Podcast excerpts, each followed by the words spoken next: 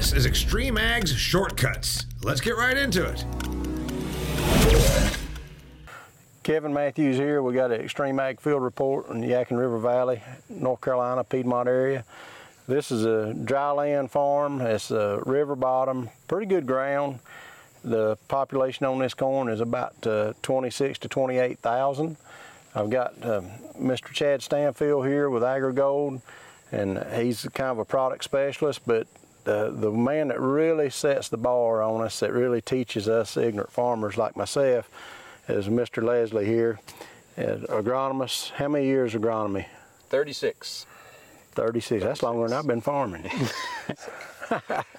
you forgot more than I know, Sometimes won't it you? seems like 80. 80. you know. What do you think, Chad? Did you forgot more than we know? Oh yes, yes, Yeah. absolutely. Yeah.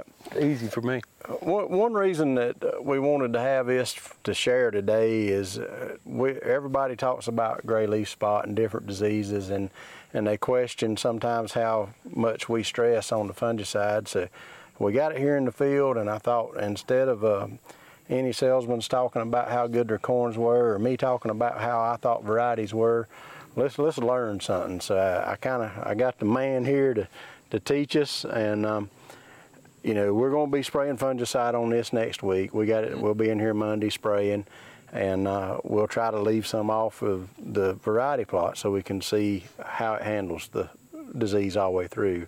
It might be hard for me, but I'll, I'll try to do that when I spray it. It's not that many acres. Yeah. It's, it's not that many acres. I hear you.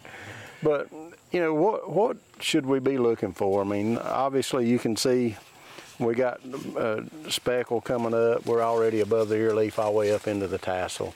How alarming is that for a grower?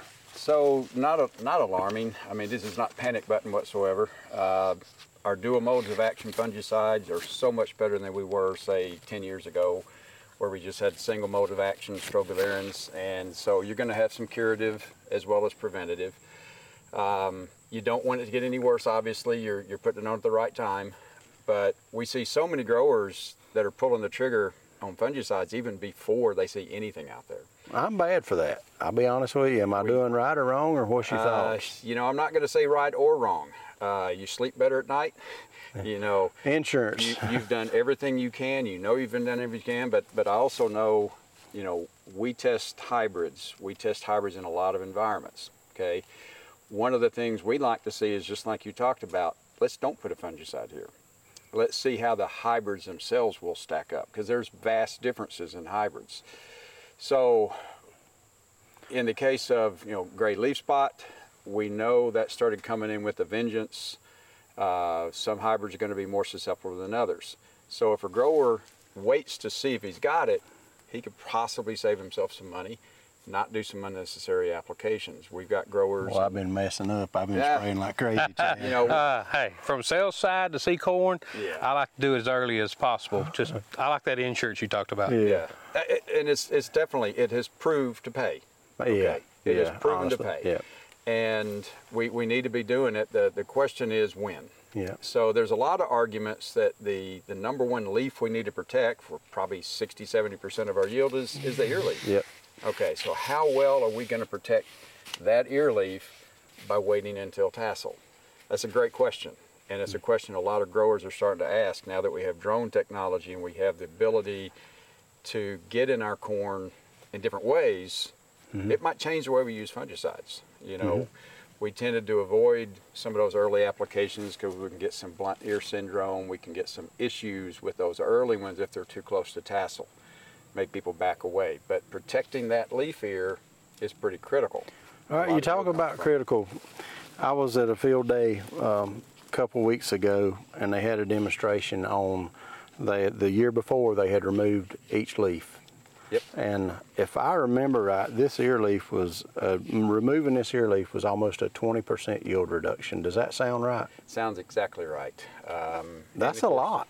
Depends on when you remove it, but yes. Yep. Uh, I was at a field day in Southwest Georgia. A young consultant, uh, Caleb Trow, doing an awesome job down there. Yeah, he's amazing, amazing Uh, guy. You know, he's doing the same thing, removing it at different times. Mm-hmm. Okay, and uh, yeah, it was stunning how much difference we saw in the ear. You could see the difference in the ears. You know, you didn't have Yep. to measure it. So, so yeah, that that is a big contributor. Um, you know, most of our lower leaves, they're they're primarily contributing to stalk strength.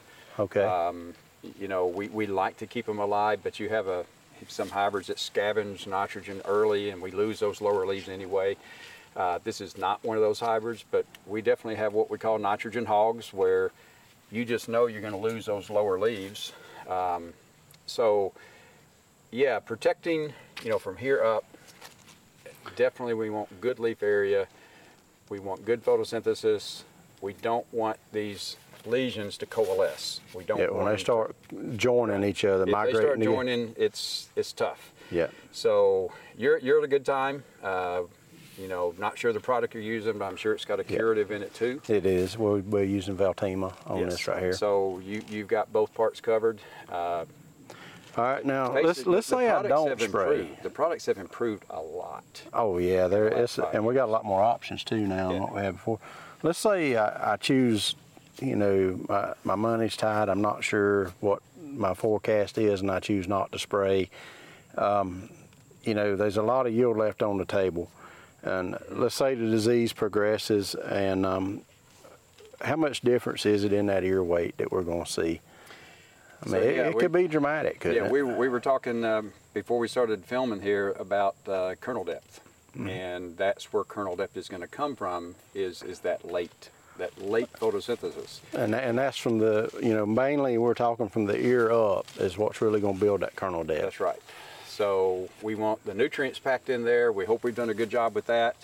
Um, we don't want to be lacking for anything on that, but a big part of that is going to be carbohydrates that, that, the, that the plant is going to pack in there uh, after the kernel set. So we're learning lots about kernel depth. So we we've increased we've increased our own farm test weights, and when we go and put these fungicides out, you know, we're obviously we're wanting plant health. We're wanting to stop this disease progression, but we're also adding a lot of foliar fertilizer and and good adjuvants that will penetrate and get into these so that it can get into the leaves and into the plant. And we feel like that's helping to add to that kernel weight and test weight. And and we're already driving across the field. Yeah, I don't think there's any question. You know, prior to tassel, you need to be careful with some of those products that you're putting in there. Absolutely. Uh, Post tassel, wide open. Uh, These silts are black right here, yes, brown. So you are you are good to go. Pretty and, safe. Uh, everything is set. That's going to be set. Mm-hmm. So now we're just filling. yeah. And uh, yeah, that kernel fill is is a fascinating subject. That um, you know, whether it's nutrient, whether it's fungal diseases taking leaf area away, whether it's hail, all of those things enter into that kernel depth. Kernel depth, as we're finding out, is probably the most important factor for yield. It's certainly true um, if you're comparing hybrids. We're starting to look at that a little more. So I don't, you know, when I, I pull off that nice 22 around here and that 44 long, and then I pull that 18 round and 44 long, uh, you know, I'm gonna bet on that 22. 22. But you're saying I might be wrong. We are finding out that you might be right, but it could be the opposite. Yep. So So if I got a popcorn kernel on that 22, that Right. big old thumbnail kernel is gonna kick my butt, ain't it? Yes. So, uh, Judging the book by the cover. Yep. so what we're finding out is we can have two identical looking ears like Chad's got. I mean, they are very closely matched. But when we shell them, we get some Yeah. radically different Results. Yeah. different volumes. Same kernel count, Mm-hmm. different volumes. So that's starting to speak volumes to us about what we might could be doing to increase and make it more like that. So hybrid, yes, absolutely. There's there's hybrids that are going to have deeper kernel counts or deeper kernel depth. All right? But what can we also do to help it along? You know, Now, as an agronomist, for you know, you you've got a lot of hats because if you don't get the right seed line up or the right hybrid line up that is performs for us growers, obviously Chad's going to have a hard time selling the product because repetitive is what you want. Yes. You want a repeat customer. That's that's Absolutely. your goal. Is when you're looking at these varieties, are you looking at this as well when you're going through all? Because you know you're not into sales. All you're into is you want to find the best product for us to grow. Is this something that you look at now? Absolutely. We're doing this on every hybrid and every trial we've got. We're starting to learn quite a bit. Um, the, you know, a lot of people say, well, why do you do all that testing? Don't you just, don't you just plant the highest yielding hybrids? Not every case. That is not the case. If all you did was go to your hybrid trials and only plant the highest yielding hybrid, you're going to leave some money on the table because you've got different environments on your farm. We test in different environments to see which hybrids are better for those environments. So we were at a field day this morning. The guy asked me, "Well, what, what's what's going to top this plot?" And I said, "I don't care. I literally don't care." As long as it's one, as long as it's AgriGold, right? Well, okay, Yeah. it might be AgriGold and it might not. Yeah. But I, this is not a beauty contest. Come on, Les, something we got something of inventory of. Come on, Yeah. that's what we need. right. Something we have a lot of, we'll win. Uh, but no, it, it's uh, that particular environment. It I was, think he told a story because he's, pretty, he's pretty straight up. It I know, he it is. was horribly stressed early. It got late rains. It saved the corn. Which hybrid did best in that environment? Okay, so uh, that's that's what we we care about. And so when we make a recommendation to a grower, okay, put this on your tough ground. We we hope we know what we're talking about. right. Easiest thing in the world is sell the highest yielding hybrid on your best ground. Yeah, I That's- agree. That's just falling off a log. Yeah. Okay. When you can go to a guy and say, okay, what are your worst acres? And if you can pull his worst acres up by 10, 15%, because you did a better job placing hybrids, you've made that guy money. You know, we, we was talking earlier about disease, and we're, we're kind of coming full circle because we need to know how to manage this plant from here up. we're in that third and fourth quarter of the plant of the of the corn crop, and uh, we're you know we're wanting to win this thing, but let's say I'm a grower and I don't have ability to get aircraft in to spray. I don't have uh, the ability to. I don't have a, a Hagie or a high clearance sprayer where I can go in over the top.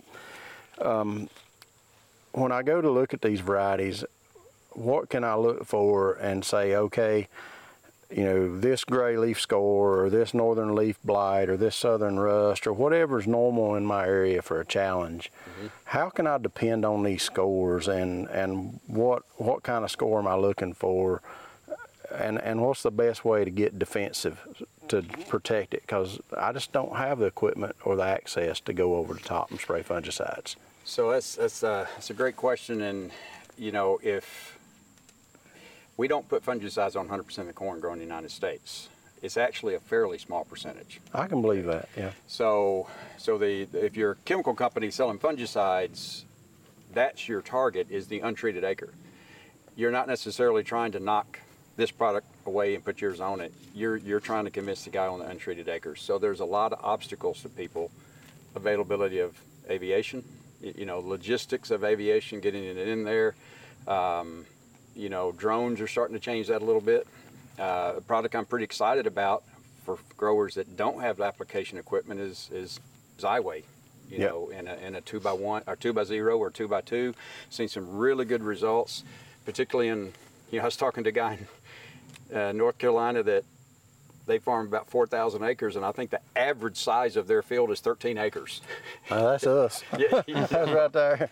so as we're standing in a 400 acre field. Yeah, but yeah. but no, I mean they have a lot of little patches. Uh-huh. Well, you can't get an airplane in on those. You can't even get a helicopter in on those. So that's that's the kind of fields, in my opinion, that a product like Xyway is made for. So that that will give us some protection. It may not be complete. To answer your question on the hybrid guides, every company, usually including AgriGold, usually has a fungicide response table.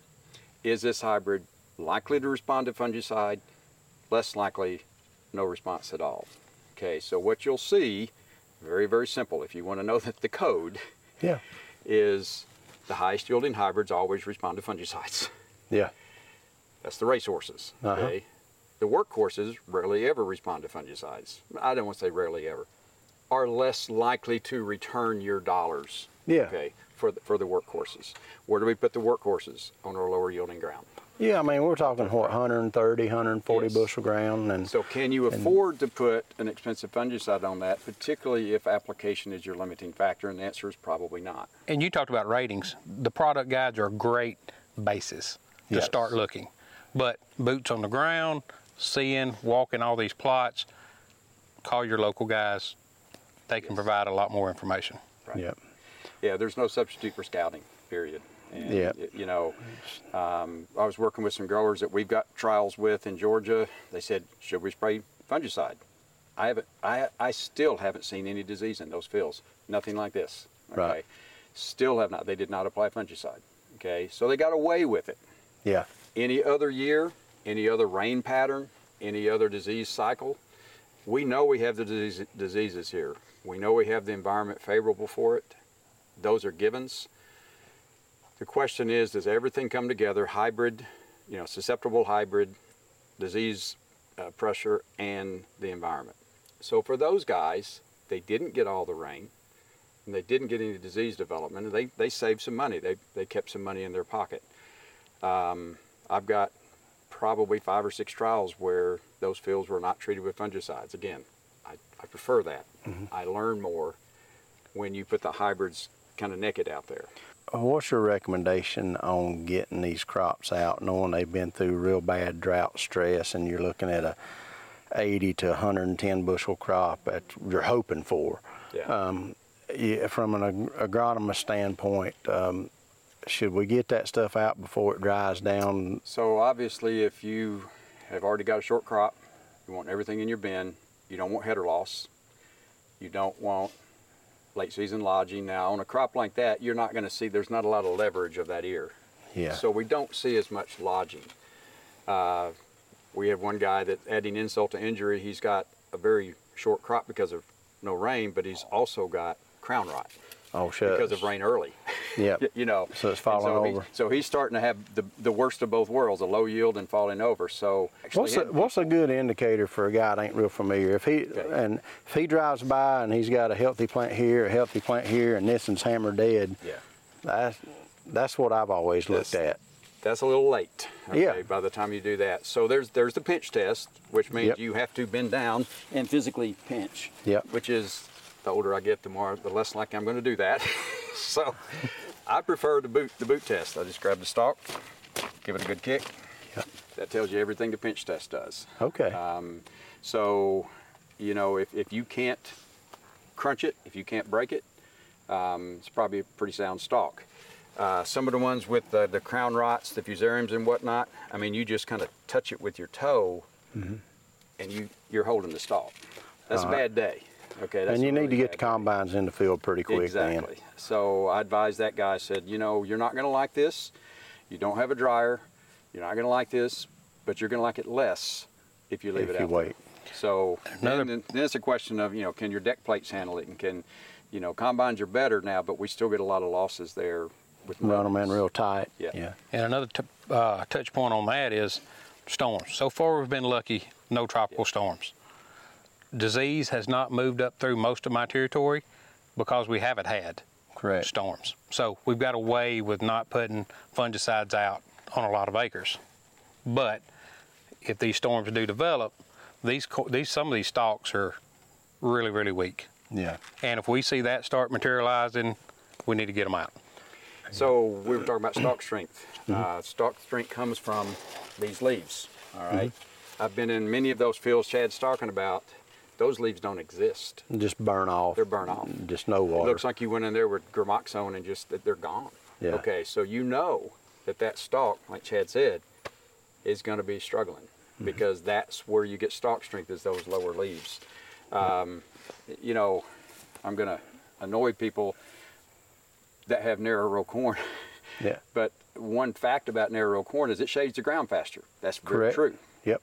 It also shades the lower leaves faster Yep. and you typically have reduced stalk strength with narrow rows compared to 30s or even 36s. Well, he's talking about me now. I know, I know. I say he said. I, I make people mad when I say that No, you ain't because gonna they like their 20 inch corn. But the folks, particularly in the Midwest, that have 20 inch corn, they generally gather their corn two points wetter than everybody else because they've learned stalk strength suffers. So our ratings for stalk strength come on 30 inch rows. You know, when we went from 30s to the narrow rows at 20s and 22s, we started raising our populations, and we did. And you know, at first we started out same population as 30s to 20s, mm-hmm. and we seen this big yield bump. Well, then we started raising it, and then it's like our yield started going down. And now we went back, and we're running the same populations on our narrow rows that we was at 30s, and we're getting that stalk strength because we're getting it more spaced out and getting more Right. sunlight down in there.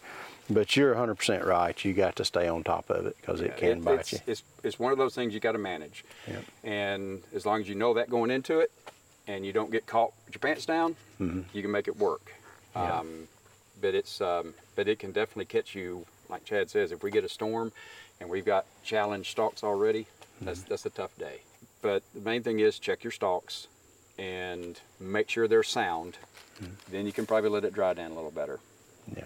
So the most efficient combine harvesting is probably 22 to 24. Most people don't like doing that. You're going to put less on the ground, less header loss.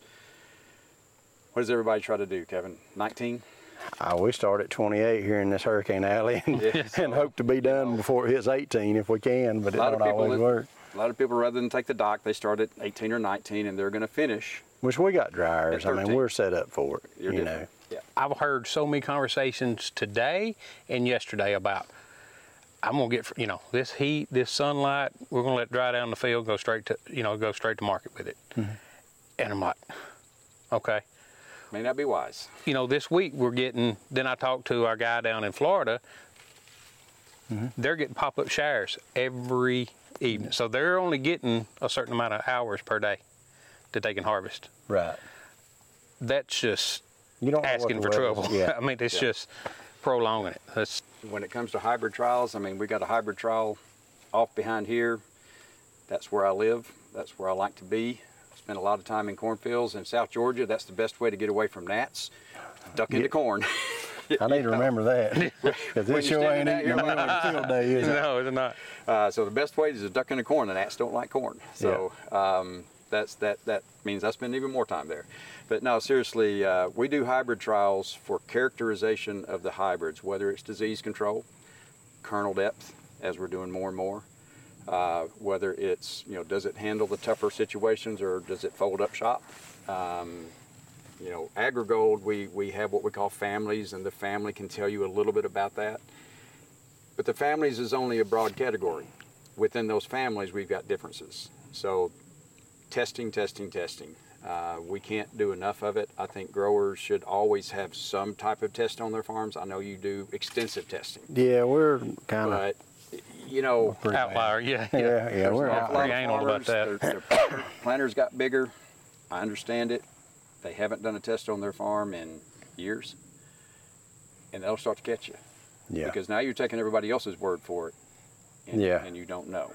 Yeah, you really need to know who that grower is that's doing that research and that testing because Yeah. I've got you know I've got a neighbor and, and I'm gonna pay attention to what he does because I, I know how he does things and it's gonna be right, and um, and that's the reputation that I want to have is you know we, we do it as right as we can, you know whether you're an XtremeAg member or not. Anytime you get a chance to hang out with an agronomist that's seasoned with the years of experience that Mr. Les, you really need to take advantage of it because th- this is how I've learned. I mean, I just surround myself by guys like this, and and it's amazing what we can learn and share with others. Y'all stay safe.